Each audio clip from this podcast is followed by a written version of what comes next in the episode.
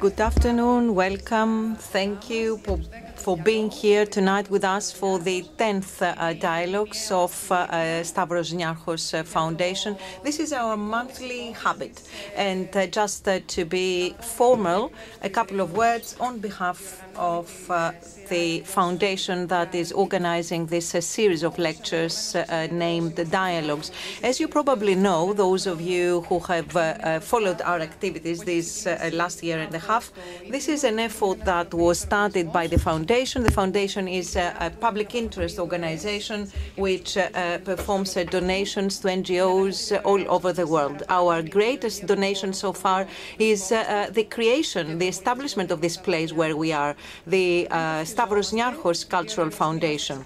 Uh, but these are two independent and separate organizations. Uh, the Culture Center, Cultural Center is continuing its journey outside the umbrella of the foundation, but the foundation still funds the programs and also the events in the Cultural Center.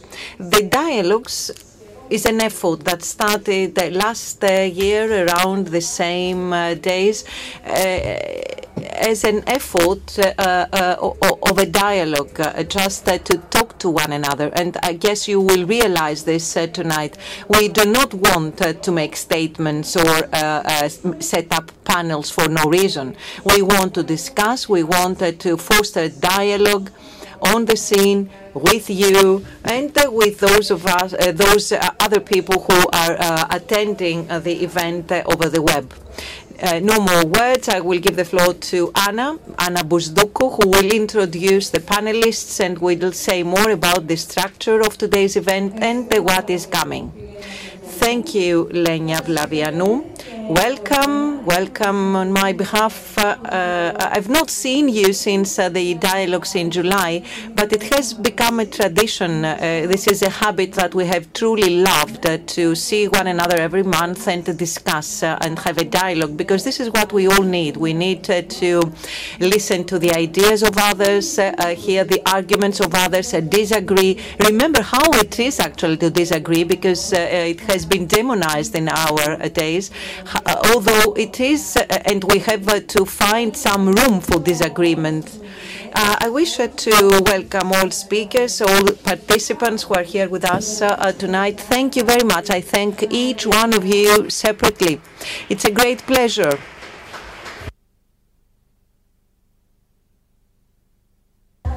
Uh, because as with all the subjects uh, discussed in the dialogues, uh, we are trying to find uh, uh, issues that are of concern for all of us in our daily life, and we invite people who have a deeper contact and a deeper knowledge apart from experience. So uh, with such events, uh, we have the opportunity uh, to gain actually more questions on a subject. We do not attempt to give answers, and we do not attempt to have everyone go from this room with the same responses. Uh, this is not the purpose of uh, this monthly series of lectures. Uh, this is the 10th uh, event, the 10th uh, dialogue session, uh, which is celebrating one year of life. we and you have embraced actually this event with great love and affection. Well, this is my personal view, but uh, uh, I, I think this is what we all feel. All those of us who work on the dialogues every month uh, uh we're trying to uh, think of ideas or uh, think of people who would be appropriate for dialogue, not just have experience and knowledge. So we had missed that. We had missed you. We missed you. We missed this meeting, this exchange of ideas. Well, September is a month when we set goals, targets, objectives. We are trying to make plans for our life, plan our life. Sometimes uh, we quit uh, quite fast, some other times uh, we don't. Sometimes we feel ready to do everything and we go forward because we believe in what we are doing. Uh, it could be something big or something small. It could uh, be uh, big for us and look small to the others. But we are all faced with the challenge of new beginnings, either if uh, we have indeed uh, realized these beginnings or not for any reason. And such uh, new beginnings start quite early, from uh, school uh, years when the summer is over and we have to get prepared for the new school year. Do you agree? Yes. Yes. Are you going to say more later on? Yes. So these uh, uh, um, Sunday afternoons that have left uh, a taste uh, this the, when the weekend is over or when the summer is over, uh, the joy of Friday, and then when we get adults, we are faced with the new dilemmas, new issues in our personal life either on the professional level or on the social level or on uh, the personal level. Well, um, not uh, to take longer of your time, the current uh, circumstances, the current conditions uh, for my life uh, actually find me in uh, a new beginning, which is very creative. I don't need to say much, uh, but uh, this new beginning finds me uh, very uh, uh, full, complete, with great joy and anxiety under the umbrella of Stavros Niarchos Foundation, with which I have been cooperating for two years, and since there is a real uh, uh, energy and uh, there is a clear vision, there are people who have ideas but have no limitations, no agendas, uh, uh, no restrictions, and are ready to work on these ideas. So all this made me uh, make the decision uh, to uh, leave behind what I had been doing so far, at least as uh, people knew it, and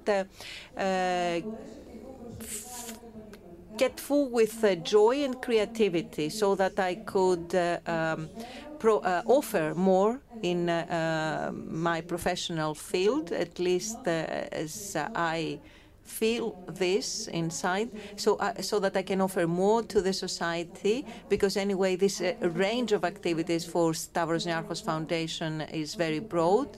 Um, so I think I, I, have much more to offer, of course, without uh, uh, uh, denying what I have been doing so far. I still uh, honor what I had been doing, but uh, my purpose is to broaden the field and enhance independent journalism activities because there are very Uh, uh, competent journalists. Uh, there are many, many people, young people, uh, who want to do something clean and uh, value-based, meritocratic and objective, impartial. So we are working fast on the establishment of a non-profit organization. There will be no profit uh, at all uh, to reinforce to reinforce initiatives and um, allow them uh, to find their place.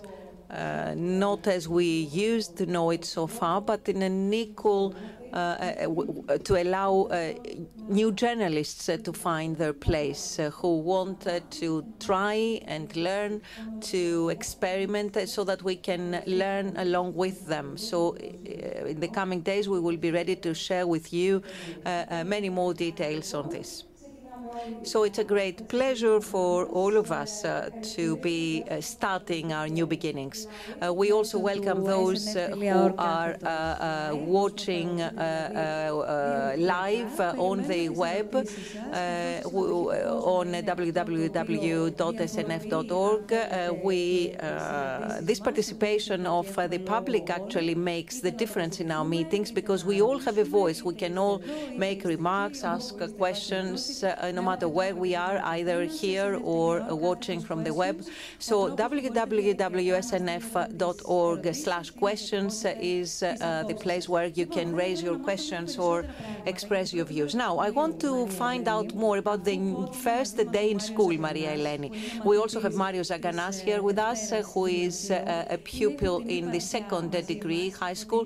Fotini Pantzia is also with us. she's going to share with us a very peculiar uh, trip, uh, and uh, she has told me personally that uh, this journey that she will share with us had many new beginnings. so it is metaphorically and literally a journey that has taken her to Ethiopia. And when she came back from Ethiopia, it, she was not on her own. Angelo was with her, and I want her to tell her story.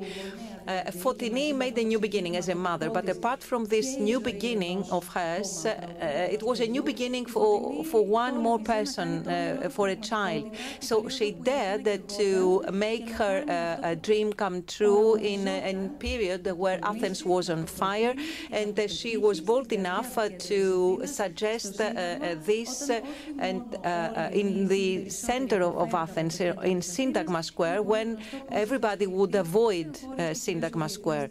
And uh, you all know how the international press uh, was uh, depicting the center of Athens. Andreas Papachristou is also with us, and Yannis Papatheodorou. They came from northern Evia to be with us uh, tonight, and we thank you for that because uh, they made the decision to leave behind the city life, uh, as most of us know, the life in the cities, and in an organized manner and the absolute consistency, as you will hear them describing, they attempted to discover new things by, however, remaining loyal. Uh, to the nature and respecting the nature. So they shaped a new way of life in, the countryside. So uh, this is a completely new beginning that uh, we will hear about in all different aspects of life, as far as I can understand, and as far as I have uh, uh, discussed with uh, Andreas and Yannis.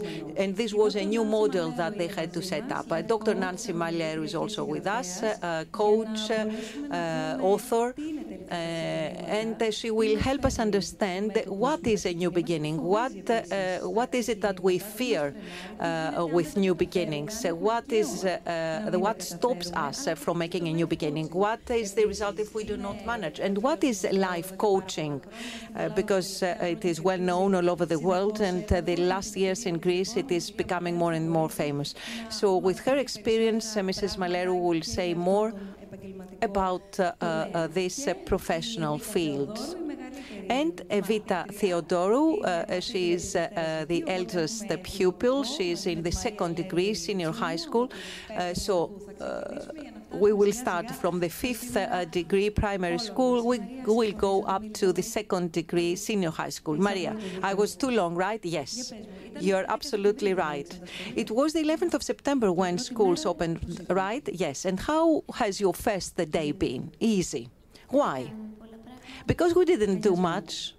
You had uh, just uh, the inauguration ceremony. And what about today? Well, today I didn't go to school. What about yesterday? I didn't go to school yesterday either. Was there any day that you went to school? Monday. Okay, and it was weekend before Monday, right? Did you go to school last week? Yes. How was it? Very nice. Okay, tell us about it. It was very nice because uh, uh, the courses, the subjects are uh, nice. Was it because you had missed your fellow pupils or teachers or what? Well, I get I got to know the subjects for my new degree, the fifth degree. I met my new teacher, Anna. Is she nice? Yeah, very nice. She, is she here tonight? No. Did you invite her? I don't know. Uh, do you want to become a diplomat when you grow up? No. What do you want uh, to do for life? I will become an astronaut. Okay, uh, in October, dialogues have, November, dialogues have astronomy as a subject.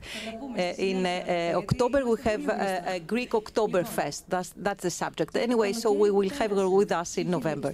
And what about summer time? Did you miss school? Yes, very much. What did you miss? Well, I missed uh, the lessons, uh, my fellow pupils, and uh, the momentum, the rhythm of life, uh, the rhythm of school. So you do like uh, the school schedule, yeah. And uh, do you like it even on Sunday uh, evening? Yes. aren't you sad that the weekend is over? No, not at all. Uh, you feel the same also towards the end of the year? Yes. Marius, how about you? Are you talking about the first day of school, second, third? How many days do you go to school? I went to school every day because absences are marked, in fact. Well, uh, in the summer, you sort of miss the school at the end of August and beginning of September because you're eager to meet again with uh, fellow students at school, teachers. And generally speaking, when you go to school on the first day, no matter what your grade or class is, you feel sort of stressed because you don't know what lies ahead. Even though you know, in fact, you may be going to senior high school, but you have no way of knowing what will be there for you for the entire year. And transition from elementary school to junior high school signifies beginnings. That is, you go to a new territory, you move to a new territory involving new teachers, new fellow students, you have to adapt to a new environment, and that about covers it. Generally speaking, however, there is a myth uh, around all that. When I went to sixth grade, I remember I was sort of uh, scared. They said, everybody said around me, now you'll be going to um, junior high, you'll have to write in pen, not in pencil, you won't be able to make a mistake because mistakes will not be permitted. Do you remember that uh, two or three years ago when uh, elementary school was finishing and high school was lying ahead? Yes, this is what older kids said, older guys said, that is, there's going to be tests, etc.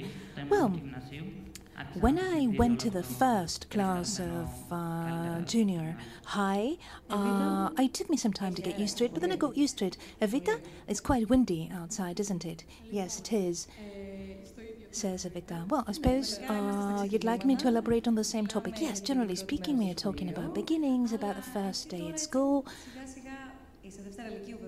Oh, of course, uh, your class is the second class of uh, senior high. The third year is definitive, for better or for worse, but this is an entirely uh, different topic in its own right. Anyway, uh, emotions, feelings. Were you uh, looking forward to school?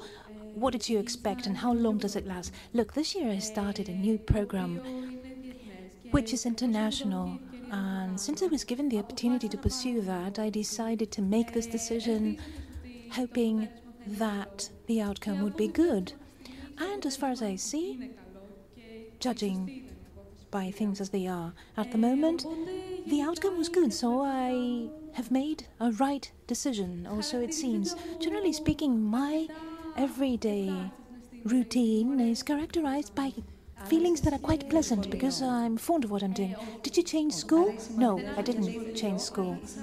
So, uh, did you change uh, fellow students? Look, uh, there are some uh, guys that didn't go on to take part in the same program I'm taking part in, so automatically we are not in the same environment. I miss what we used to have because we were quite close as a class. On the other hand, I like and I'm enjoying uh, what I have now with the new fellow students because there is a very pleasant climate, generally speaking, a pleasant atmosphere, and all of us share the same goals in a way. We have the same interests and uh, the same vocations. And this is this is pleasant, quite pleasant. And generally speaking, starting from day one and up until today, okay, not long has passed by. Uh, okay, I'd like to see you in February again when the going gets tough. Okay, up until now, everything is good. Fotini said uh, during a meeting that we had the other day, all of us, because we wanted to get to know one another, because we speak a lot on the phone, we use emails, etc. But human contact, personal contact, is always different and definitive, of course. So, Fotini, you were saying that September is something like the new year for schoolgoers or young people. My turn? Has my turn come? Aren't you going to ask me about school? Good afternoon. First of all, I'd like to thank the foundation. I'd like to thank you, and I'd like to thank uh, everyone in the room attending this meeting. Of course, I'll talk about my beginnings. They're quite numerous. All of them, in fact, serve the purpose of leading me to the last and greatest beginning. my life with my son, Abadu Agelos. He's uh, five years old, he's from Ethiopia, and he's been with me for seven months. When I was four, I made my first beginning. I owe a great favor to my parents for taking us to Athens. They moved us to Athens from a small village where we had been born. I think that up until uh, the time when my I, I, adopted my son, this had been the greatest beginning. We came to a basement, 50 square meters. Three people lived in that ba basement for three years. My mum uh, was a cleaning lady, my father was a public servant, and in that house, my mum taught me high gastronomy. She was an excellent cook and hospitality because our house was tiny. Nevertheless, many people could be accommodated in that. So people visited from the village, and there was only one place where they could stay our house. The second beginning was the house when we moved 80. Um, square meters. It looked like a palace to me. It looked huge. And then my parents sent me to a good school because they wanted to give me the opportunity to do things in my life. I owe this great favor to them too because I got things out of it.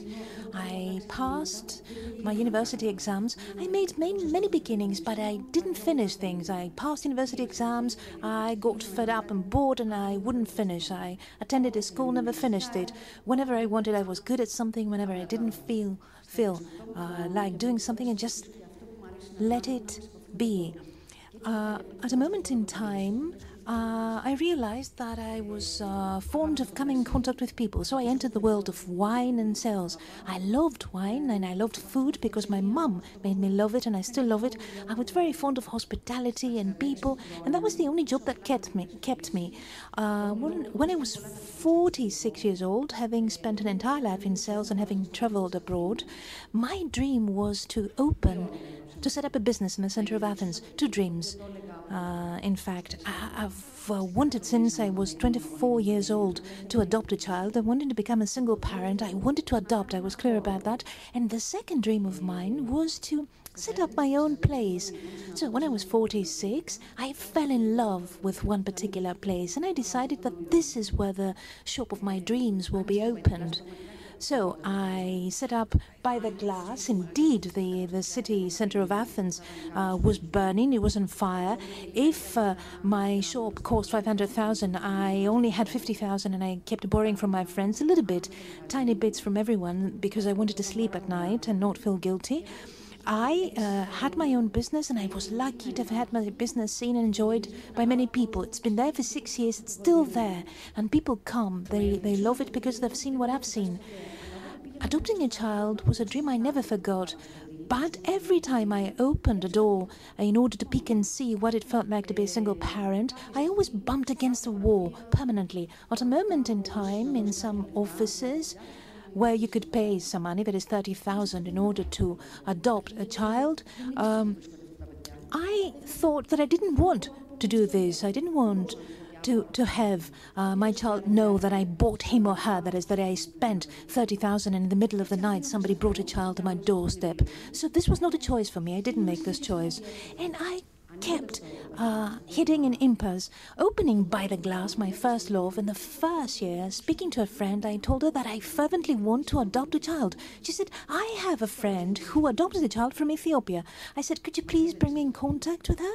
She said, By all means. So she facilitated our contact. Indeed, she was there before me. She had adopted a child, single parent, me, parent family. She gave me all the info I wanted. My shop was at the beginning. I owed an awful lot of money. I worked very, very long hours. So I let it slide a little bit. When I completed my third year in my business, feeling a little bit safer and able to stand on my own two feet, I found the mobile phone number that she had given me. I started the process. The first process uh, lasted six, seven months, tests, etc. When uh, my business was completing its fourth uh, anniversary, I was asked, Would you care for a particular gender? Uh, I said no. Uh, would you like a particular age for your child? I said no. I was already 50 and I, I really didn't care. And on the 22nd of November, the fourth anniversary, of my business, a mail came from Ethiopia. It read that there was a little boy, four years old. His papers were ready, and if I were interested in uh, adopting him, um, I would.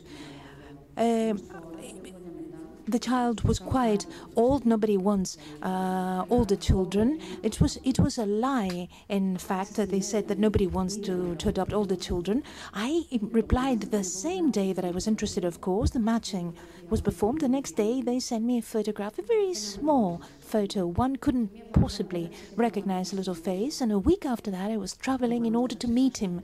Obviously, I shall never forget the moment when I entered the orphanage. Of course, I shall never forget the children I saw there.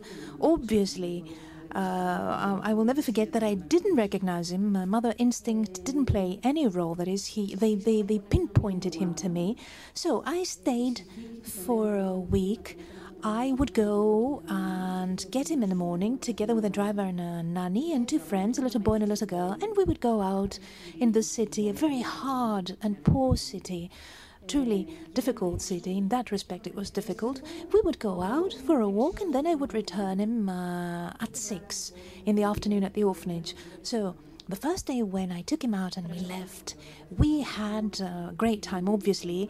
This was very new to him. He lived in a regular way, like all children live. We didn't do much, in fact.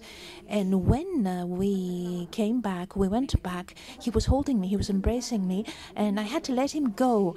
And he, he his eyes were welling up in tears. He was not hysterical, uh, crying hysterically, but his eyes were welled up in tears. So where I called the the driver who was uh, next to me, and I had him translate what our life would be like. So he had been told that I would be his mummy. So he was informed mummy will stay for uh, six uh, days. She'll have to leave afterwards. She'll pick you up in the morning, leave you in the evening. We need to be patient. When all this is over, we'll live in our house. And I started showing him photographs from my, my, my siblings, his cousins, my house, the little pets. And the only thing that I promised to him was this I promise you that at the end of the journey, we'll live here, but both of us need to be patient. He never cried again after that. He never cried. And from that night, this was the only way he would allow me to leave him. It was the hardest thing for me to, to let him go and then go back alone. So I needed to go there four times. Uh, at a certain moment in time, things grew very difficult. I had no contact because uh, people from Ethiopia stopped adoptions. We we had no way of knowing what would happen with our matched kids. So everything was in the air. I, I had no contact at all. I didn't know whether they changed orphanage for him. Last January, was a very difficult period for me. However, I, always knew that he would come. I had promised him for all intents and purposes. So last January, I received an email, Mrs. Pantzia, uh, feel free to come for the, the court hearing. I went to Ethiopia on Monday, and the court hearing was on Tuesday. The Ethiopian government announced that I can't change my mind uh, unfortunately, they couldn't change their mind, so the, ch- the child was mine, not mine, to put it right. He would live with me. So that afternoon, I went to pick him up. He looked at me. He hadn't seen me for seven to eight months. At the first moment, he um, he uh, moved a little bit backwards. Then he gave me his little hand, and I said, "Come on, my lad, you'll never travel alone again." I have to tell you that my son was found wandering about at a church when he was three and a half years old. He was sent to one orphanage, then a next, then another orphanage, and we are talking about a four year old little boy who has to cope on his own in a country where there are one million children on the streets. So Abadu was lucky to have been taken to the orphanage, and five million children in orphanages. Just because this child was strong, he was able to cope. There are 72 dialects there. Uh, he was sent to an orphanage where the dialect spoken was not his own, so he had to learn a new dialect. Then he came here, no reference whatsoever to, to language or color. He's a, a great child, like all children, you know. What makes them stand out is that your eyes have fallen on them and they have received love because many people say that he's very lucky. But I'll tell you now, there is no luckier person on earth than me, and you give love, you get love.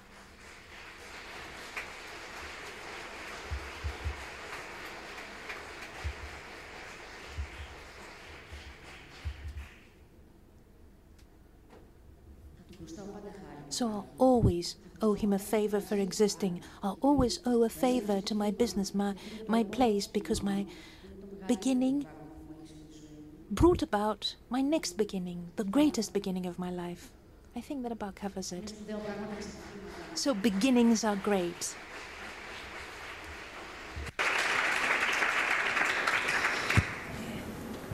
Δεν θα τολμήσω να συμπληρώσω κάτι, να κάνω μία... Well, uh, stop with the words of Fotini. I won't make any comment or say something more. Uh, Fotini's truth uh, was overwhelming vis-a-vis beginnings. And finally, when we embark on the process of a new beginning,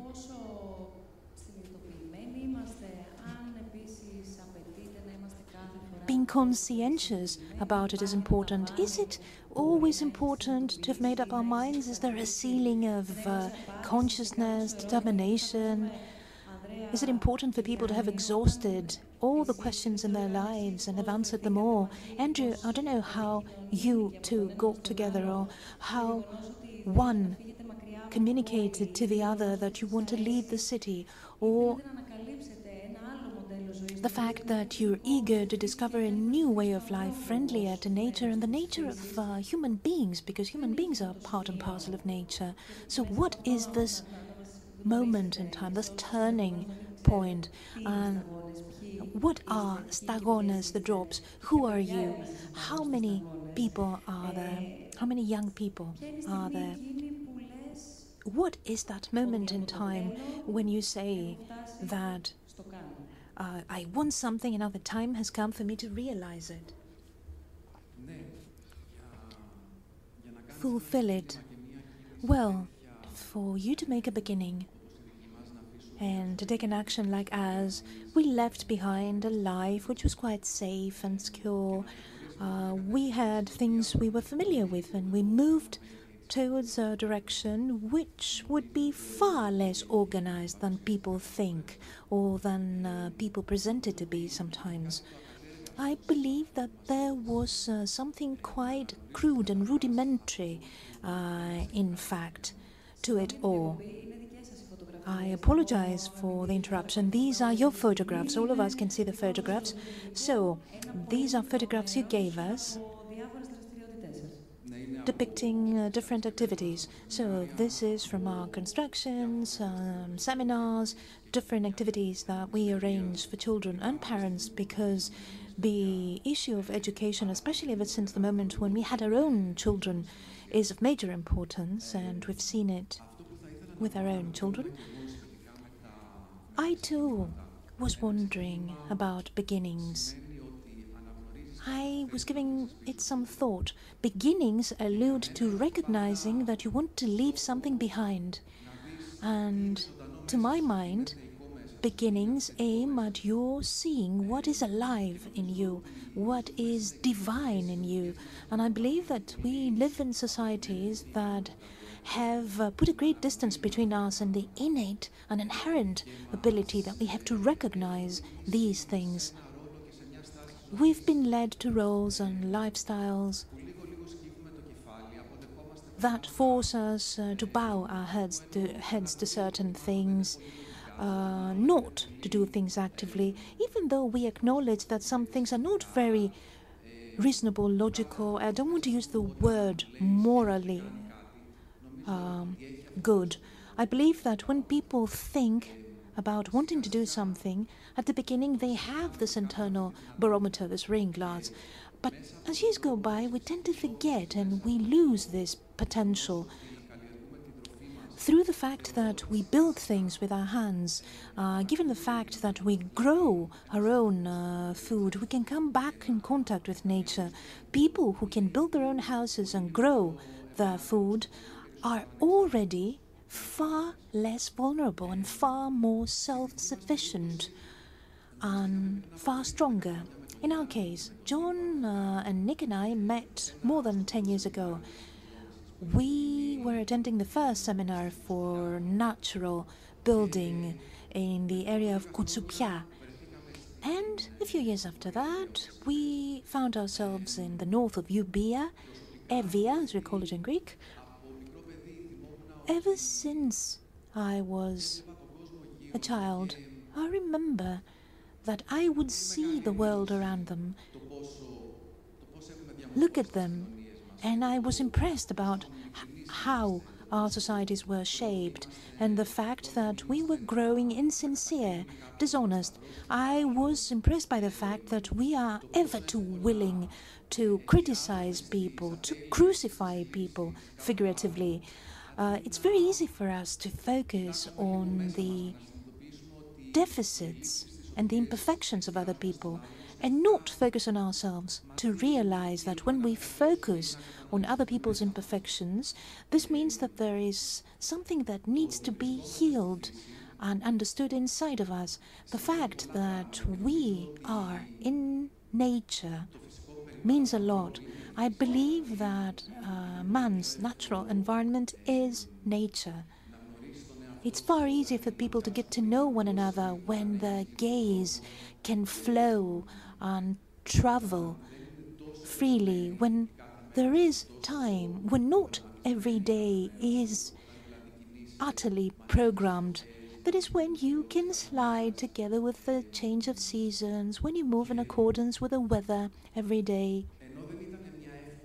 And even though this was not an easy process, that is, all of us had back in the city a life which was pretty much arranged and organized.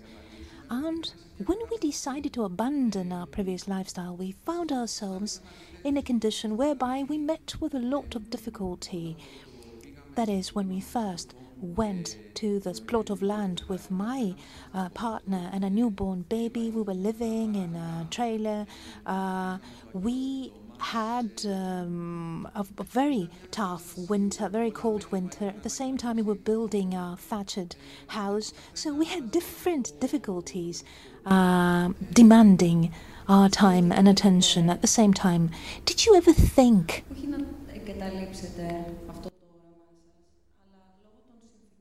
That you should not abandon your vision but given the circumstances, no matter how well you had foreseen certain things, um, did you ever reach the point of actually admitting that perhaps, even though we wanted, we, we can't do everything, perhaps we should abandon the effort and go back? Did you ever reach that point? I think that we never reached such a point. And I believe that. Uh, speaking in this way, I'm expressing the opinion of all the guys in the group in the neighborhood. John, I don't know if you'd like to add something to that. Can you hear me? Look. As you said before, every beginning is difficult by definition. It's something that brings you face to face with many obstacles that you had not anticipated. These are things that you're called upon to manage because they crop up. I believe that the major problem, at least for me, has been that of making ends meet. And now that we have uh, kids, we mainly talk about education. That is, we are concerned about our kids and the schools they'll go to, the things that they'll see there. You can imagine that we were city people, so we were something like parachuters, suddenly landing in a little village. We have opinions that are and ideas that are a little bit different compared to the opinions of people there. In my opinion, the greatest difficulty lies in education at the present stage and making ends meet. That is, uh, the fact that you have to do many different things in order to go on living there, to really uh, feed your vision. To ask Ms. Mallerou to join the discussion, I don't know. I'd like to ask at first if one can actually define what we mean by beginnings. Is it something that people understand in the same way, or are there individual definitions based on one's visions and the way in which people want to go forward? And if beginnings are important for one uh, person and perhaps they are not equally as important for other people? Good afternoon. Uh, let me first say I'm very glad to see the variety of uh, panelists. I have been uh, a child, I have gone to school, I finished school, I have become a mother, not in such a dramatic way, but I have become a mother. But uh, what uh, Andrea said was has never been my dream, that with a house, but my, my boy had it, my son. so there was a dilemma because I want to be in a five-star hotel and he wants to make a house out of clay and stay there. So, in your answer, I don't think there is, uh, to your question, I don't think there is objective truth. Only facts are objective, but all the others are subjective. So, a, a new beginning is something subjective. Um, a, a beginning is something that it's not necessarily something where you leave something behind uh, and uh, go for something better. or it could be a trigger um, because of something that you have completed already. Sometimes you reach a point and you say, now I'm ready for this new beginning. Uh, I like September. It's a new year, I agree. And there is uh, also a new, uh, a simple new beginning. I just want to start something new and nice for me. So there are limits. the point is you want, you should know how much you want something. What is the part of your heart that is filled or what you have to be faced with, you have, what you have to go through because any new beginning takes you out of your comfort zone and to go um, out out of this comfort zone, you have to face your fears and insecurities. And how can you do that? I'm saying that because of my personal experience and also um, uh, living among other people. Many of us may uh, could reach this point, but it is only very few who reach the point of abandoning this comfort zone. So how do you do it? Well, I, I wouldn't say that it, is only very few people. I see people making new beginnings every day. I see people fighting every single day. They wake up, go to work. Uh, it's a new beginning. Every day is a new beginning. Yeah, but uh, there's also an opposite aspect. Uh, when I opened uh, my uh, shop, my, I, I, was not unemployed. I left my job. I told my father that I was fired because I didn't want him to get sad. And then I told him, ah, look what I'm going to do now. I will open a, a store, a wine restaurant. And when I was 50, I adopted a, kid, five years old. I opened my shop at 46. Yes, but uh, um, you described your experience with maternity, but even yeah, even my new beginning uh, sounds uh, uh, unreal to me. I left the TV, yeah, and some other people will tell you that uh, you have made the right choice. Yes, I'm sure that you leave uh, some, you may leave something pleasant behind or something sad, or you may be leaving behind uh, a very bright and glorious environment. But there are people who don't dare to do it. Yes, uh, that's uh, that's for sure. Sometimes people hesitate, but uh, for all those of us who hesitate, and let me open a parenthesis here and say that I've done many new beginnings. I started studying French literature. I liked French literature because I like Balzac. I like literature, but I knew that I would never earn my life from there because I would never wanted to teach. I would not going along very well uh, with uh, young children. So then I did a thesis on uh, uh, business management. Uh, uh, so when others had uh, graduated from uh, economics, from schools of economics, I, I, I would feel as stupid. I remember my first statistics course in Oxford where I was feeling that this is not for me. But I, I finished it and then I did my dream to go into corporates and work my L'Oreal, McKinsey in Spain was my first job then in L'Oreal. And then I I've started a new work and then another one and another one. So this is. What about this life coaching thing? I, I will tell you.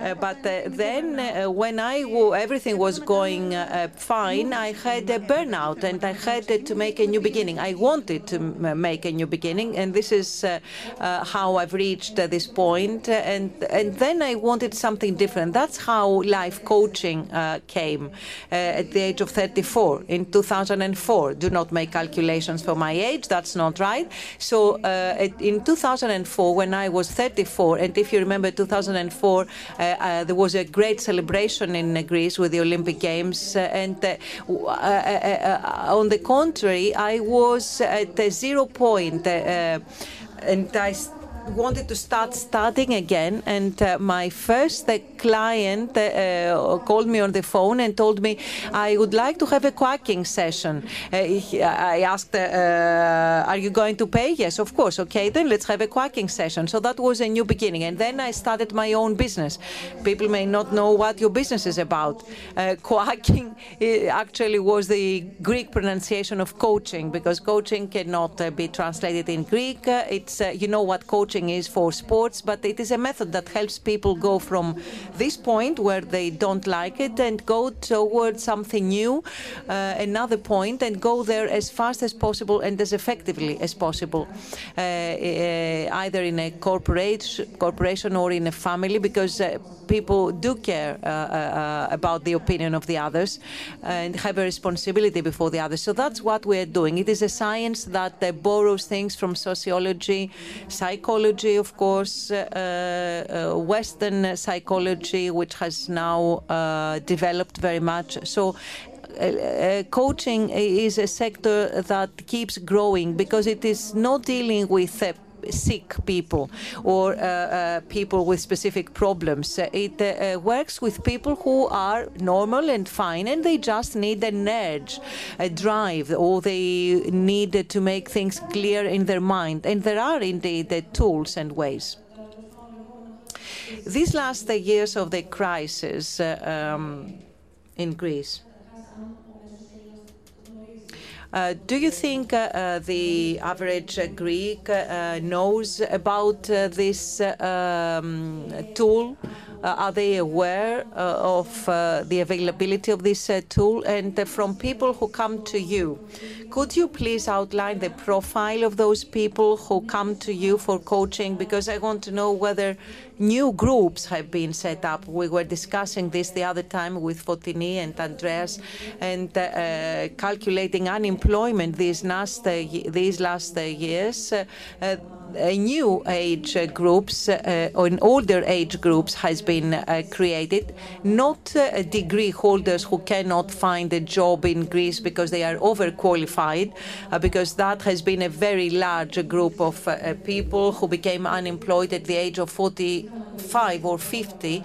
Um, supposedly they had followed some program, they had made up their family, and then personally and um, socially, they had to survive and stand up and uh, find a way, change uh, uh, their job perhaps, in a country where there's no uh, skilling for uh, professionals. So there, there, there's no training for professionals uh, to improve their existing knowledge.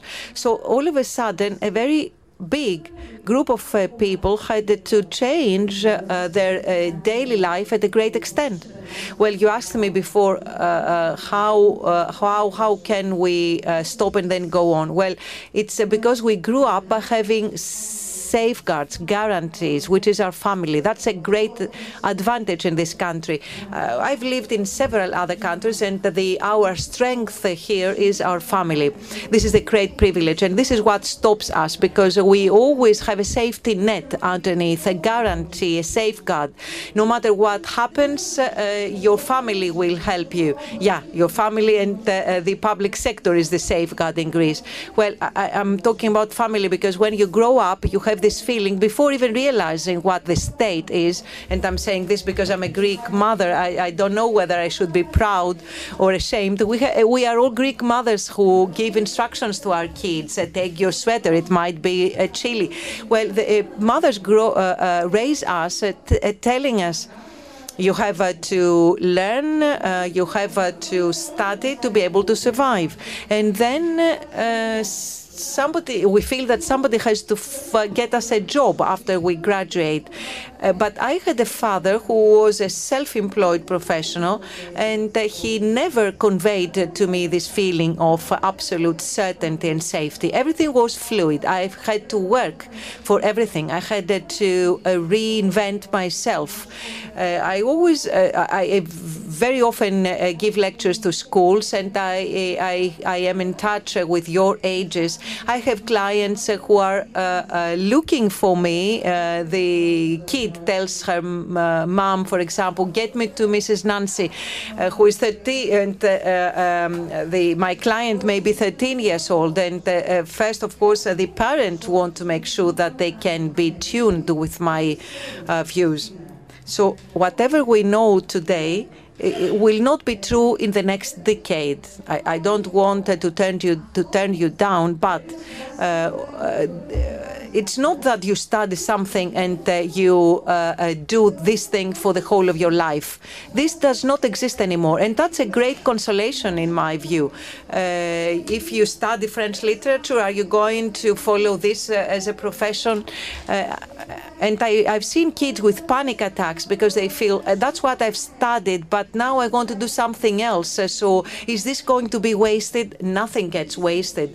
there is no new beginning starting from zero. It's not that uh, you grow from uh, the ground. Every time you are wiser, you have learned from your lessons and disappointments, and these are your safeguards. It's not the state or the family or the company that will support you. Nobody would, will support you. Uh, you need to have uh, safeguards uh, inside, uh, knowledge, values. If you don't have that inside, all other safeguards and guarantees will just leave you in the air. So the, the you first have to look inside, turn to yourself. And that's why I like what you've said before. You said that you have time to do that and you do have the skill of self healing, clear thought. These are things that we miss, we lose because we waste our time uh, doing this. You understand the gesture? This is what the kids are doing with their uh, smartphones and tablets. Uh, so um, this is virtual and thus that does not build characters. Marius, I see a strange look in your eyes. Are, are, you being bored or do you disagree with something? No, no, no. I agree on everything so far. Each one of us has said certain things. We've started already. No, we have not started yet. But uh, tell me, what's your point? What do you think? I think that you have all uh, talked about new beginnings. For example, a new parent, Northern Evia, going to Northern Evia for a new life, a new beginning. I don't know anything about it, but I'm going to build a new life. But there are also small new beginnings. Uh, we said that last Wednesday. Yeah, last Wednesday was our private meeting. Last Tuesday, rather. Yeah, right. So it's not just about uh, uh, major beginnings, it's also small beginnings. For example, start going to the gym or, um, yeah. So you start something new, uh, which is good for you, and um, it could be a new way of life, a new beginning. So small beginnings are also important because they could evolve into a major outcome. Fine. Maria Elena is younger, but uh, uh, she may have made such beginnings. You may have started with a new team or a new class, uh, uh new classmates, or if you have started learning a foreign language. So, have you uh, or Evita started any with any such small beginnings as Marius described them? And were you excited when starting? Uh, is, it, is there something that you started with an excitement and then got disappointed? Well, excitement is not always positive because uh, in the beginning, many people are excited with something, a sport, for example, and then uh, they, the enthusiasm and the excitement uh, fades and they do not want to continue. Is this a personal experience that you are describing? Yes, yes. Uh, my brother, for example, he loved karate in the beginning. Then uh, he lost his excitement. He started getting bored and he stopped taking karate lessons. Maria Eleni?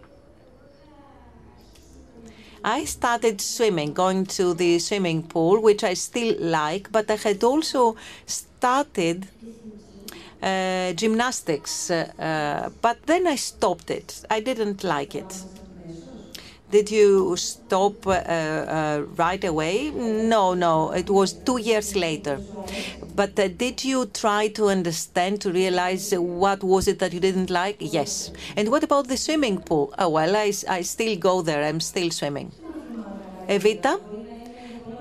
Uh, about sports, not necessarily sports, because it could be uh, kids uh, that go to a new foreign language school, for example, or they may change school, they may change class, or the, the, the, environment changes, or you can start a new sport or um, a new musical instrument or learning dance.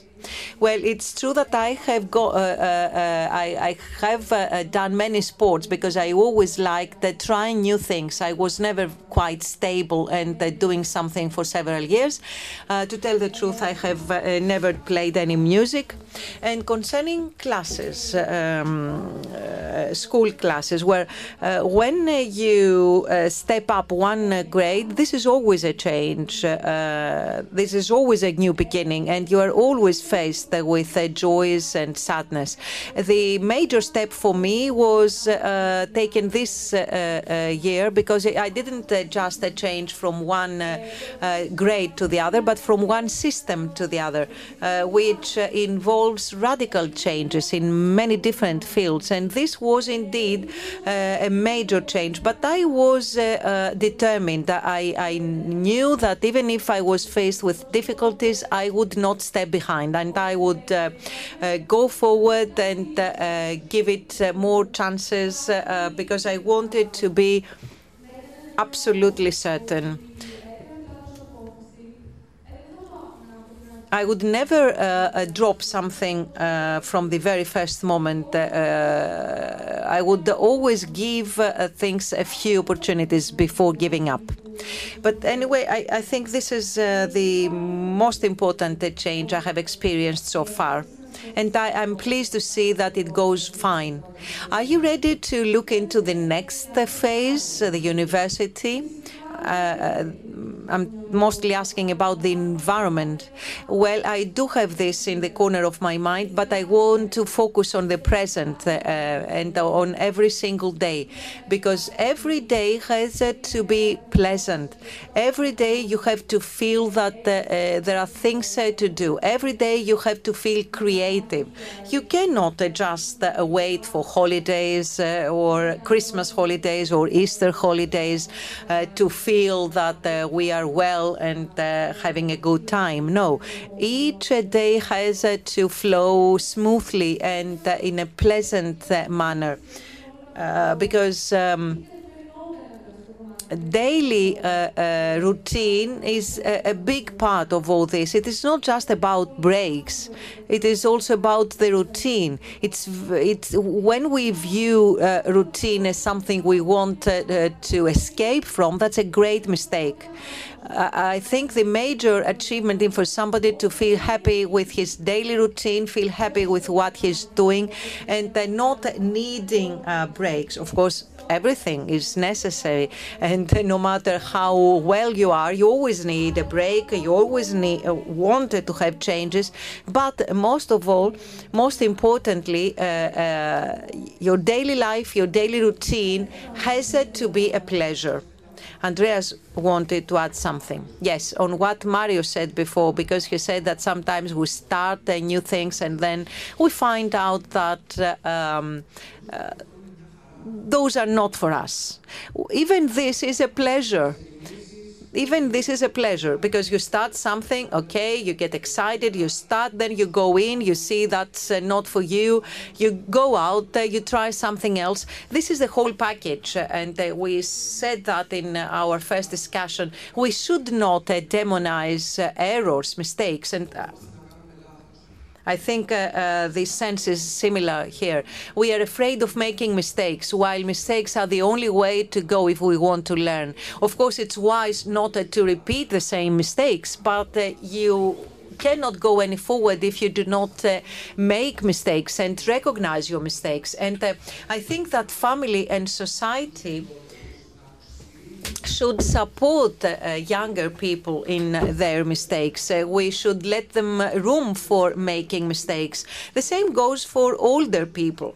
And I think that uh, um, every single moment uh, we have uh, to be fully aware. Speaking of education, speaking of uh, raising children, uh, we should always be aware of our objectives, uh, our motivation. Do we want uh, just to have people with an amount of knowledge or accumulated amount of knowledge, or do we want people who are joyful and honest and flexible?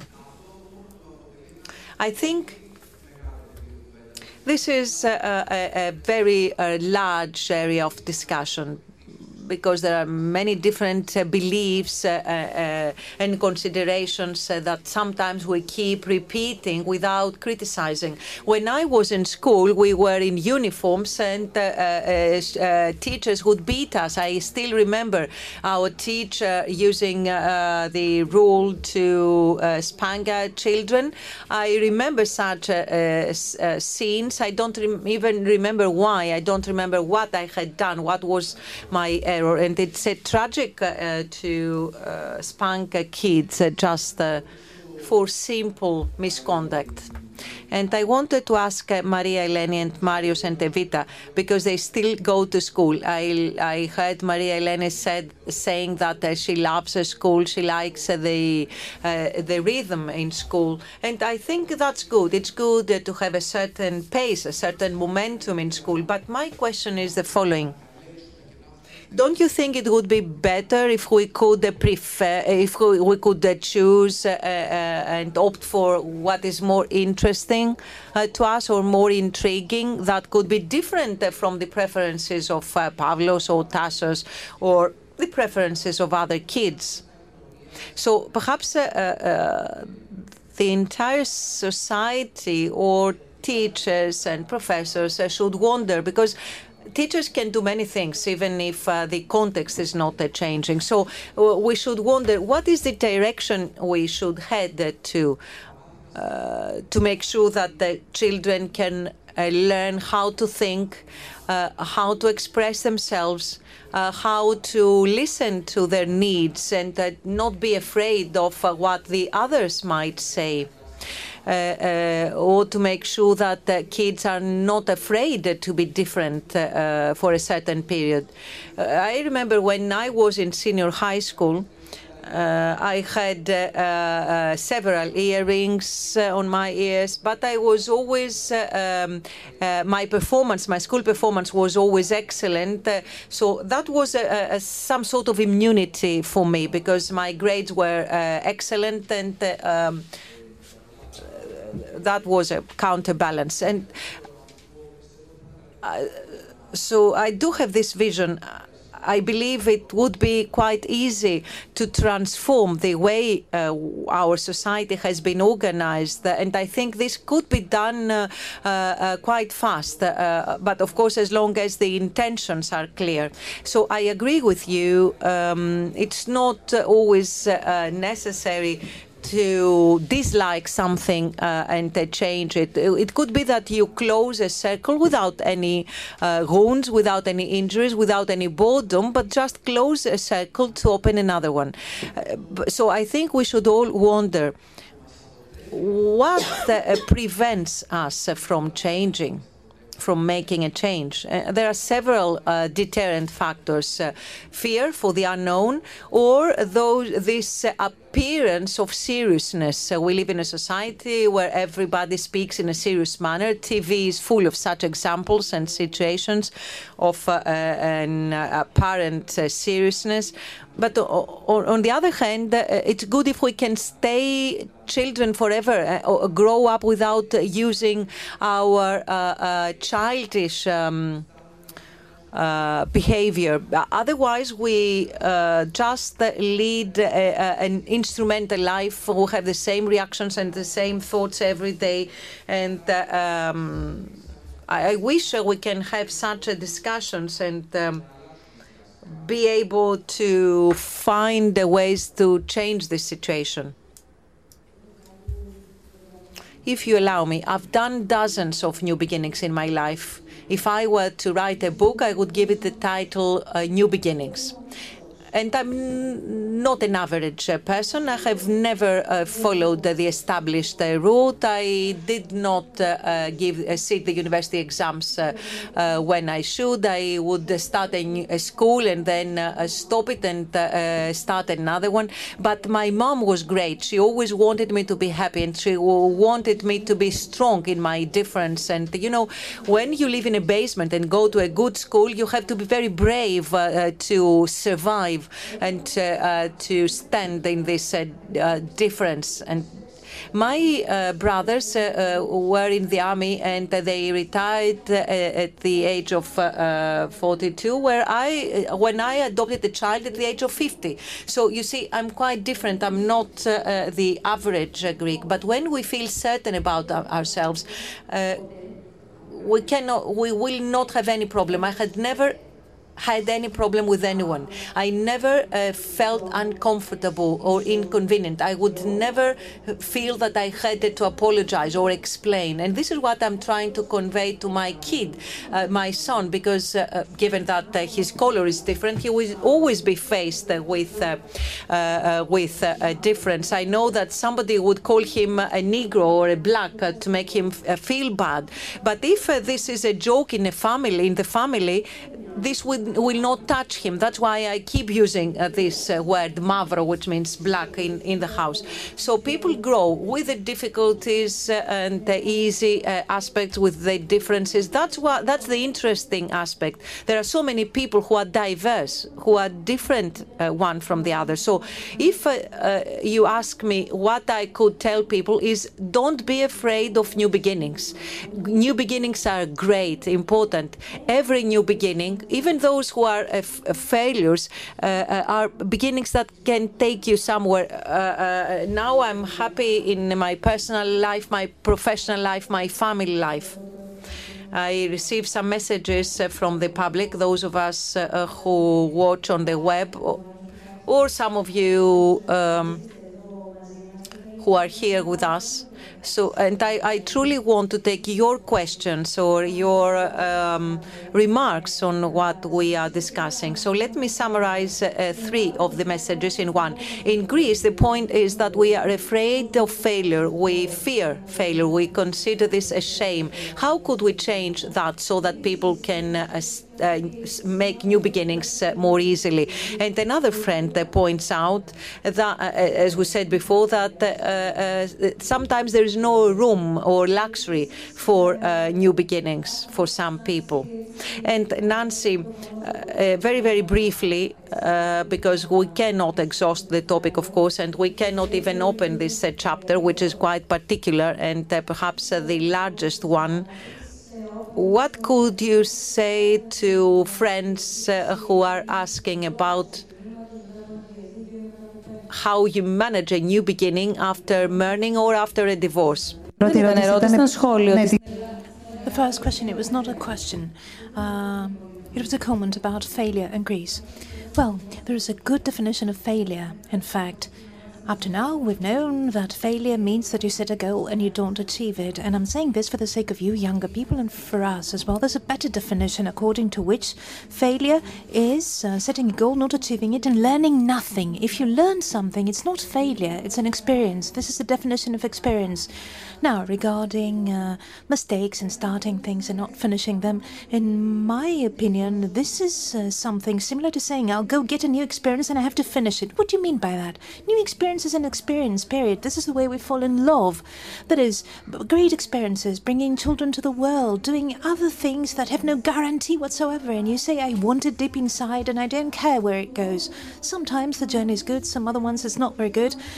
But in order to turn a journey into an experience, you need to learn something, otherwise, it's a failure. Now, if there is room or if people can afford it, with all due respect to people's problems, bereavements, etc., uh, things are as grave as we feel them to be. If you were to look at yourselves and ask, what is it that stops you? The fact that you have no room, you can't afford to do something, or the fact that you fear something? The answer inside you, I believe, is almost always there's something I, I fear. I believe there's always room, even in the worst of circumstances, even in a basement. I believe that there is room for people to take this uh, step emotionally towards a place where things are a little bit brighter. And this is the change, and this is what beginnings are all about. Um, this is the small beginning of every day, the most important beginning that you make every day, the greatest one, your own internal movement towards something that better fits what you believe in. You say, for example, my, my job is not good and I'm having a lousy time, but how can I leave it? I can't afford it. I have uh, uh, to feed my kids, to make ends meet. However, am I going to do it? There is room. It depends on how much you want it and the price you're willing to pay every time. The kids said before that there is a reason of um, sustaining yourself, financially speaking, when you make the decision to live as you wish. You come, in, you come to terms with it and you'll solve it. You'll find a way, or not, perhaps. You will find an answer to this uh, question. There comes a moment in your life when you say that what I truly want will be satisfied at a moment. It may not be now, it may be five years after that, it may be after taking a step forward and attending a new program in my educational system. Now, what people do after a divorce or a death or any kind of bereavement, because a divorce is a loss, losing one's job is a loss, uh, death is a bereavement, but it's more definitive, the most definitive of them all, in fact. I believe that losses and bereavements in our lives, unfortunately, we won't be able to avoid on any level. We've all lost relationship, people, things we love, dreams, ideas, I don't know, you name it. So, if we come to terms with the fact that loss is part and parcel of life, it is part of making room for something else. I'm not implying, for God's sake, that one person leaves to make room for another one. For God's sake, no. But whenever something uh, changes, this makes room for something else. If we want to take a step forward, we can uh, linger uh, on something that pains us to our heart's content or until we die. This is our choice. We always have a choice. We can make different readings and interpretations. If somebody loses somebody else, for example, um, a customer of mine lost a child and she came to me and she said, You know what? I would never have believed that uh, I'd be in a position to adopt a child, but at this moment I really want so much to go on being a mother that I'll adopt a child. And she was a, uh, and she was 60. I don't know where she found the strength inside of her. I don't know if I could ever find it or master the strength. I don't know. I have a young child, and all of you who have children know what a child means. And I said, Wow, this is a beginning, a huge beginning. How can you make this beginning again? But she found the strength inside of her. This is what she wanted most in life and discussing. She said that, you know, something, ever since I was a child, I wanted to be a mummy. I would play with my dolls, and I went on doing it uh, to an older age. She was involved professionally with uh, children. She had to do with uh, children. So she said something, I'll try and have a child of my own again. I don't know whether she'll achieve it or not. I don't know if you would like to ask um, our invited speakers something. I repeat that if you would like to make a comment uh, about beginnings or if you'd like to say something based on what uh, whatever discussion we had before and our guests, is anyone among you who would like to share a, a new beginning with us? Are you being shy or you've made no beginnings whatsoever? Or perhaps you've made uh, things work and you've managed to do everything after every beginning? I'd like Okay, you'll ask our um, teenagers something, but I'd like to incite all of you, uh, apart from the internet, because we've been receiving internet questions. I don't want you to be to be shy. Please raise your hand, and we'll hear you as we do every time. we do this uh, within the framework of every dialogue. Without you, there can be no dialogue. So, I'd like you to tell us whether you agree, disagree. You would like to say something, of course. And then Nancy will ask uh, our teenagers a question, and then uh, the rest of you. Hello, good afternoon. First of all, I'd like to tell you that, in my opinion, uh, things don't start or end. I've never felt like beginning something and ending it. Um, this is what I wanted to say. I I'm not sure that I understand, or I do things in a certain order, so I don't see a definitive start and a definitive end to something. I'm a little bit flat. It may be amazing, but on the other hand, it may not be. What can I say? Nancy, how do you explain that? No, I wouldn't say flat. I'd say that you've been flowing. A flow is a good thing. Uh, being in a constant flow is a good thing. It depends on a person's viewpoint. I don't know. Are, uh, are you okay with it? I'm used to living like this. Yes, but do you like it?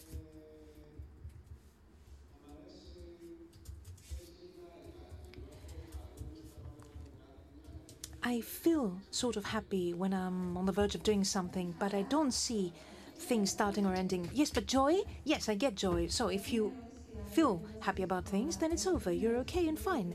A question uh, addressing you, Stagonas, the drops. When you have a family and you decide to make a new beginning, for example, move to Evia, is it uh, correct to impose upon your children the lifestyle that you have chosen for yourself?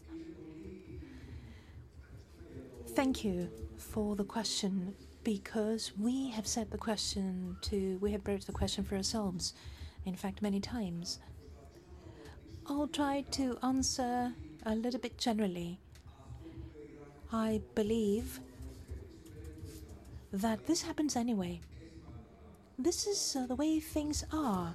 Now, the fact that our decision is a little bit uh, different from the prevalent decisions is uh, an entirely it's not an entirely different state of affairs. It's just it's a little bit different. For example, we decided on natural uh, labour because we wanted to have a child uh, naturally born at home. Even our family and friends were concerned. They said, oh, they said, okay, what is this? You should go to hospital. Uh, they said all the things, the expected things. I really enjoyed it when you said before the way I was brought up, I grew strong and I never really cared about what people would say. And I'm certain that Angelos will have your strength infused in him. So I believe that we teach people what we are. That is, if you're a sulky person, you'll teach people sulkiness. If you're a person that loves, you'll teach love. A happy person will spread love around them. So, as an answer, and hopefully I'll um, answer satisfactorily to the person that asked the question. I can say that what we can do is make the decisions that concern our own lives as conscientiously as possible. And when I say conscientiously, in full conscience, I mean that we shouldn't base them exclusively on logic. Rationality, rationalism, stops people. This is a general trend. That is, when you being overly rational, you tend to leave things as they are. So when you try something new, when you want to try something new, because you you you, you yearn for something new, you should trust your heart a little bit more, and you should be courageous and dare take take the steps that you feel you want to take, because life itself has risk, inherent risk to my mind, we live in a society where we safeguard everything. So, security and safety play such an important role in our lives that we fear to live. I believe that if you take the slightest step off the beaten track. You feel more alive, even if things are tough. The going gets tough, adrenaline's pumping, and you, you're saying, "Oops, this is unprecedented. I am uh, a little bit uh, concerned. I'm worried." But I keep my calm about me. I see what's going on around me, what's going on inside me. I understand, and I shape my attitude. I make a plan. because we are beings that build themselves and form their characters. And we can do this again and again and again, and this is a great gift. Every day can truly be a new beginning, even regarding ourselves, and would be well advised never to forget that. Because we tend to forget quite often, in fact. Nancy, you wanted to ask something. Well, I wanted to ask our three youngest uh, participants how do you see your professional life?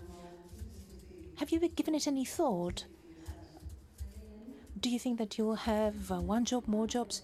I have uh, thought about doing more than one jobs. That is, I, I get easily bored. That's why you said before that you want to be an astronaut. Other jobs? Policewoman? How about a police astronaut? Policeman astronaut. I haven't thought of anything else. Marios, how about you? Well, look, basically, one thinks of a lot of jobs, and in the end, you decide to study one thing, then after a little bit of more thought, you decide to study something else. I've thought of many things. The first job was astronaut for me. then, how do you call it? I wanted to be a paleontologist because I was very fond of dinosaurs. Then I wanted to be a physicist. Now that I have grown a little bit older, I'm thinking about business administration, business, corporate, uh, etc. That about covers it. How about you, Evita? Well, in all honesty, I believe that the only thing, the only thing we can talk about with some certainty regards our vocation concerning uh, our education. We can't really foresee uh, and define the future because things flow, things change what we can talk about relatively safely regards our talents and skills and what we like the most compared to the rest. From that point onwards, I believe things come in due course. Thank you. I wanted to ask this question because, generally speaking, you end up doing more than one jobs according to all studies. I like it very much because uh, in the past, uh, people would ask and you would answer one job. They ask, "What do you want to be when you grow up?" We said, "I want to be this." They said, "Okay, go study it and get it over with." No, fortunately, this has changed, especially in our field. It has changed a lot. Questions. I'd like to entertain questions. We want to hear you speak. So, we'll close with a tough question. Before you do this, uh, would you like me to do an exercise with you? No, I want to ask this question because a friend submitted it. Is a child a beginning that can fail? My child? No. Generally, however can you fail? The only thing, God forbid, would would be to have your child uh, have a problem and how about parenthood? The parent will make mistakes, of course, will make mistakes. Everyone that has had children will make mistakes. No, we should redefine failure, I think. We'll learn, we'll make mistakes, we'll learn. Even if something happens, it's not a failure, it's scary, it, it, it changes you forever. You, you are never the same person again. Of course, I've already asked uh, forgiveness uh, three times because I've made a mistake. I suppose that uh, growing up, you'll hear me say sorry, I'm very sorry, another 50 times. I suppose you'll do the same with me. No. I believe that the question may mainly regarded uh, the feeling of a parent of being a total failure. Look, if we expect our child or our parents to justify us, we'll always make a mistake. A parent can fail. You can you can for example, kill your child or drive them away. My mum, I remember, would say, if you ever kill uh, somebody, you should let me know and I'll go and hide the corpse. This is what a parent is all about. If you love your child, you stand by them. The only thing that can lead to failure is not loving your child. Hmm, failure in the sense that the parent didn't make room for the child to grow. That is, that the parent had the children walk in their shoes or force their children to follow their footsteps, not trusting their kids. One of the phrases that we use with kids many times, and I, and I've heard people repeat it again and again no, you can't do that, let it be, leave it. Or mind you, or mind you, mind you, be careful. Okay, be careful is not bad because sometimes they need to be careful, but you can't do that. You can't do that. Let it be. You can't do that. it's quite definitive. And when people tell you all the time when you are young and growing older, then you form an impression about yourself that I can't do things. And it made an impression on me because for people my generation, uh, the prevalent mottos were go to school, then you'll study, then you'll work. And indeed, things rolled in this way. So, at a certain moment in time, in the midst of the crisis, no matter what the word crisis means for everyone, I believed that at least this fairy tale would be over. But I believed that the truth had been revealed to an extent allowing parents not to exert pressure on their kids to pursue university studies so that they can work afterwards, etc. It made an impression on me because a young lad, the son of uh, a couple of friends, he too grew up in the north of Evia. Uh, he grew up in a relatively free way. So at a moment in time, uh, in the second or third class of senior uh, he decided to go to Salonika to, to live with his grandmother. And when he came back, I asked, How did you like it? And he said it sucked. It sucked big time because everybody was hooked on Panhellenic exams. And it really made an impression on me. Give, we, almost everybody knows that a university degree will not automatically mean that you'll find a job, uh, or it won't offer you the job that you want for all intents and purposes, the conviction that uh, university studies automatically secure a young person's uh, future is so deeply rooted that there's no room for anything else. If you start inculcating this as a mentality, the opposite as a mentality in the minds of young people, then we would have young people active in domains that they truly enjoy to my mind, it's very important to do something that fulfills you, that is meaningful and significant. It's not only something that you do to make ends meet, it needs to make a contribution to yourself, to other people. This is difficult in a society where many of the jobs available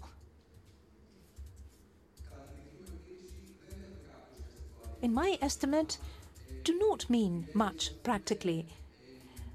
That is, working as an advertiser, trying to convince people to buy this or the other product when deep down you know that both the first one and the second one are flops and a fake product, so people would be far better off uh, doing something else or choosing something else. I think sooner or later will lead to a sort of bottled emotion that will make you um, freeze. That is when you're fed up, and this is the the moment when you need to do something to break free from this uh, being fed up condition.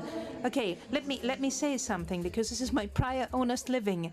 I was uh, uh, the customer, and I had these advertisers that work day and night to come up with a proposal and brain brainstorm. Advertisers, do we have them in here? No, they're at work. Of course, they're at work at the moment. You're fed up with something when something doesn't inspire creativity in you. But I see people who are still in advertisement. People who are in the 50s, like us, for example, who say, No, I still dig it big time. I love it.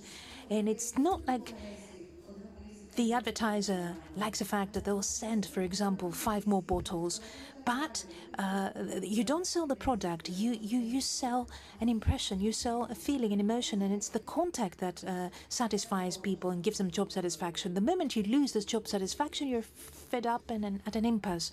This wow emotion that you described. Uh, I'm doing something and I dig it big time and I like it and I love it.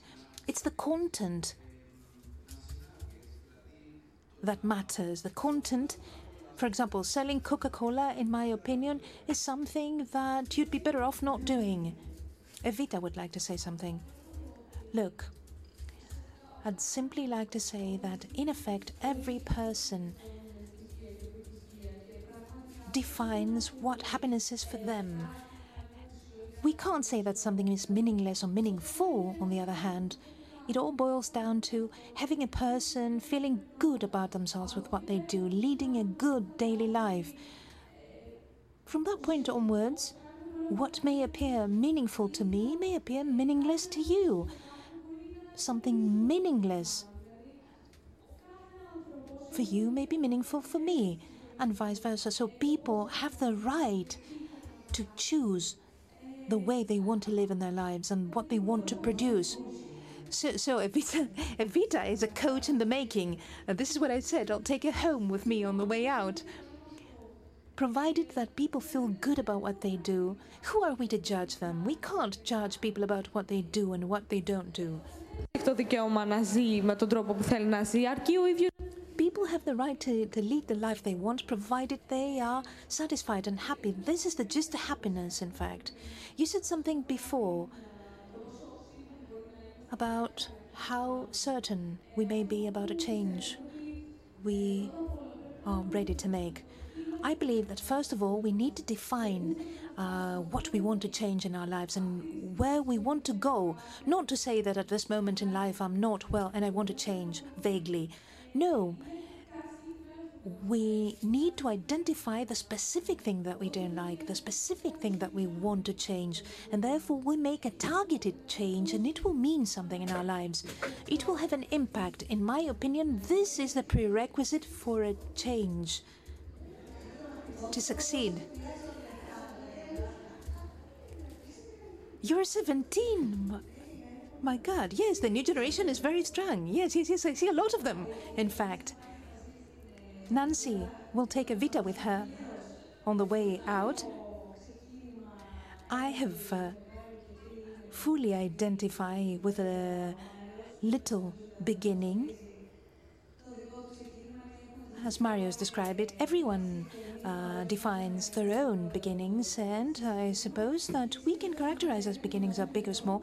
And Maria Eleni, you'll be here in November uh, because we'll be talking about astronomy. Do you remember? This is the, the topic of the dialogues. You'll come, but in the morning you'll be able to go to school, and afterwards, okay, you'll go to school the previous day and the day after that. The only day when you're justified to be absent is the day uh, of the dialogues on, on astronomy, okay?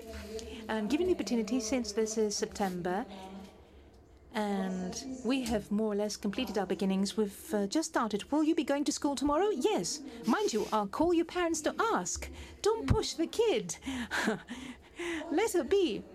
No, I, I don't follow such tactics. Don't worry about it. Look.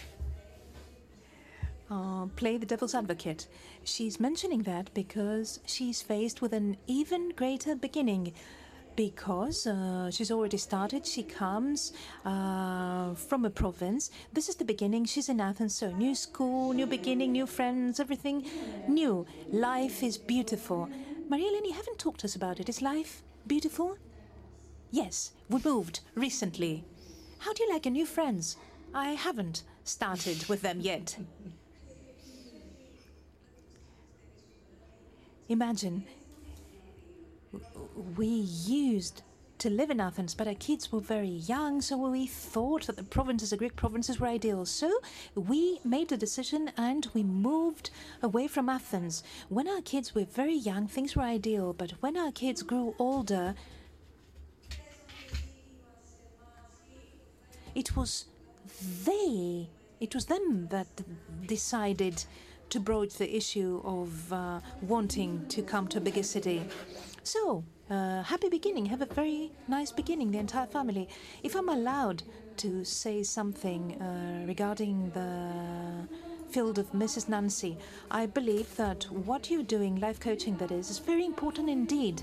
This is something that we need as a society. We need it in the country. We need it uh, in every domain because there are many people who find it very difficult to find their own orientation. Oh, you're 17.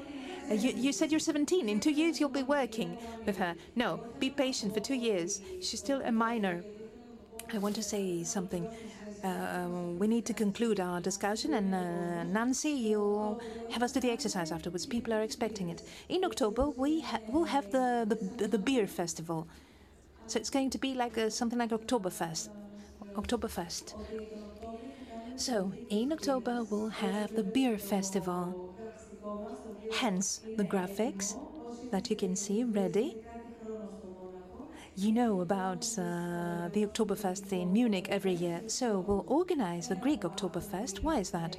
Apart from abundant beer flowing and all the traditional uh, aspects to this festival, we'll discuss and the Stavros Niarchos Foundation, uh, in conjunction with the German embassy, have decided to start a dialogue about the relations between the two countries Greece, Germany, Germany, Greece, history, the recent past, today. I don't know whether or not we'll be able to draw a conclusion about what lies ahead uh, for tomorrow, but we'll try to delve into um, customs and stereotypes and what history has acknowledged, trying to see where these two countries are standing and especially the peoples. Uh, so, the 19th of October will be the date. We'll be here again at the Stavros Niarchos Foundation and the Lighthouse. And of course, uh, in the next few days, you'll be given more information through our website, snf.org. As Nancy reminded me, Vita had not concluded what she wanted to say, and then we'll hear Nancy with the exercise. What I was saying, and thank you very much, is that I think that what you do is very important because there are people who find it impossible to, to find their orientation. If they're looking for change, they can't identify the change or what kind of change they need to make or where it may lead. This is a field which is uh, far different from that of psychology, I believe. It has nothing whatsoever to do, I think. Well, in fact, it, it has something to do because everything is related to human emotions and feelings, so psychology is involved in everything. I went and I paid in order to study what she's saying now for free, being 17. So she's a natural. And I was not 17. I went when I was at the age of 34, says the speaker. Uh, so I'll wrap it up, uh, says Evita. Okay. So many people may be looking for the road they want to tread. And life coaching has not been very well known up until recently, but it's very important because people may be looking for change or may be looking for someone to offer them advice, but psychology, I believe, has some negative connotations. That is, going and visiting a psychologist is something that has negative connotations. And what you're doing uh, comprises that and is different at the same time. So, it's highly important, in my opinion. Okay, thank you. Okay, how about the drill, the exercise?